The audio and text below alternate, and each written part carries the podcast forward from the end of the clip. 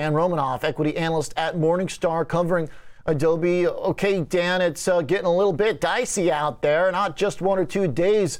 Basically, since the last earnings season, these stocks are under pressure. Uh, will we find relief anytime soon? Yeah, you know, I there's I see reason for some of the choppiness, right? Because you've had two big companies report earnings recently, both Adobe and Salesforce. So you kind of got a preview of what's coming, and that is more uh, FX pressure. Um, so that's sort of leading to some guide downs. But uh, I think that these stocks have really run very hard over the last couple of years. So there's maybe some profit taking going on there. Um, so, at the end of the day, these are still some franchise names we're talking about. Adobe, I see you have up on the screen there. Uh, Adobe, I think, was downgraded, um, perhaps a little reactionary because the stock has already sold off quite a bit. So we're talking about a stock that's down 25% from its, you know, recent high. Um, and margins are 45% on a non-GAAP basis. You're still growing revenues, you know, in the high in the mid-teens for um, a large cap, really high quality company, and they t- dominate the markets they're in. So there's a lot to like there. Uh, and my advice to investors would be to sort of hold the line on some of these really great names like Adobe. Will mid teens growth be enough to satisfy investors who have seen high double digits in this sector for a long time, even if it is high nominal growth? What about that relative rollover in the rate of growth? So so I, I, did think that some of these names were a little overheated. Just going back six months ago, I think Adobe was flirting with seven hundred dollars, for example, and we had a, a, fair value estimate down around six hundred bucks. So I thought it was a little overheated, and now I think maybe the pendulum is swinging a little too far the other way, right? Like. Mm we can't get too excited. We can't get too pessimistic. Some of these things were probably telegraphed, like the 52 versus 53 week uh, year for Adobe. That you know that should have been something that was known. Um, so yeah, I think that the so again, I do think that the relative slowdown in growth is something worth watching, and optically it looks worse than it is. But at the same time, uh, if we just focus on the core and what's really going on here, you're still getting as I said, this franchise name that is growing very nicely.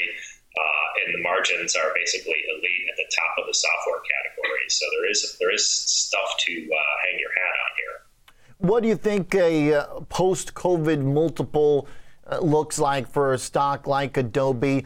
Maybe not as direct a beneficiary as some of the other cloud and data center or security service providers that saw a huge rush in demand over the last two years. Uh, but being in the same category, the way the market works now with ETF sectors and factor money flows, that valuation pickup. What does it look like uh, in a post-COVID world where some of that demand slows a little bit? Are we talking still 50 times earnings? Is that sustainable? Well, I get a little skittish on, on just the absolute multiples, right? Because you've seen with the SaaS model, you've seen um, the accounting is different, so the, the earnings are depressed, uh, and therefore the multiples are higher. And I think the market has understood that as we've seen a re-rating over going back at least five years now. So that's not a new story. So yes, I think you're right. 50-ish times earnings. Uh, you know, I would prefer to look at it on a free cash flow basis. So it looks more like earnings used to be there. Maybe it's around 30 times free cash flow uh, for next year or so. And I think that's a more relevant metric. But so, yeah, I think you're in the right ballpark, though. Okay. And uh, looking at them compared to their peers in the group, does one have to pick companies now within this sector as opposed to getting a broad basket exposure? We've been hearing the case from some of our guests and investors today, even within the chips group, uh, a, a great performer saying, you know, time to move away from some of the high growth themes. Does Adobe function as kind of like a, a, blue chip within cloud? Uh, is this a relative strength story? Yeah, so I think that's the way to look at it, really. So, from my point of view, I would look at some of the blue chip software names. And actually, the one I wouldn't look at right now is Microsoft, because that's the one that has held up the best.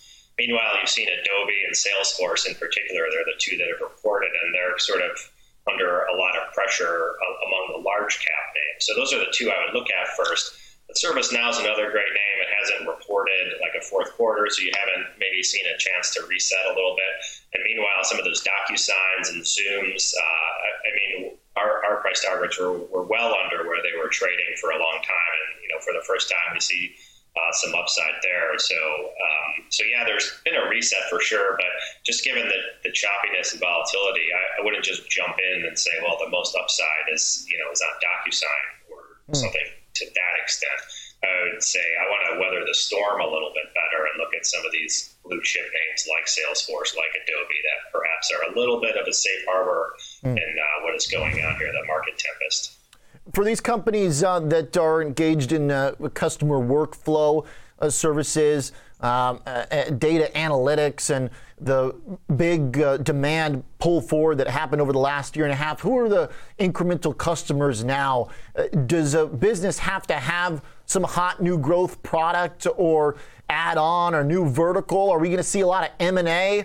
Uh, how do these companies that have kind of a single trick fare after so many businesses bought into their product over the last year and a half? So I mean, we, we obviously already saw that uh, with Zoom when they tried to buy Five9, yeah. and that acquisition didn't work out so well. Uh, so we see Zendesk right now trying to buy Momentive, which is uh, SurveyMonkey, basically. Uh, so there definitely is some high-profile M&A happening. Microsoft uh, with Nuance, uh, of course, that is easy for them to digest. So yeah, I think absolutely M&A is going to pick up.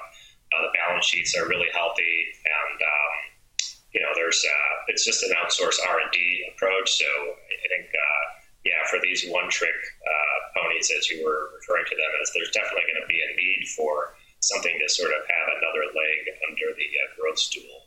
Okay. All right. Um, good little uh, check in on a group that is under pressure, but in some areas a lot worse than others. Uh, Zoom charts still uh, a lot tougher to stomach than the pullback here in Adobe. Thanks, Dan. Appreciate the thoughts. Thanks. You got it. Mr. Romanoff is equity analyst at Morningstar.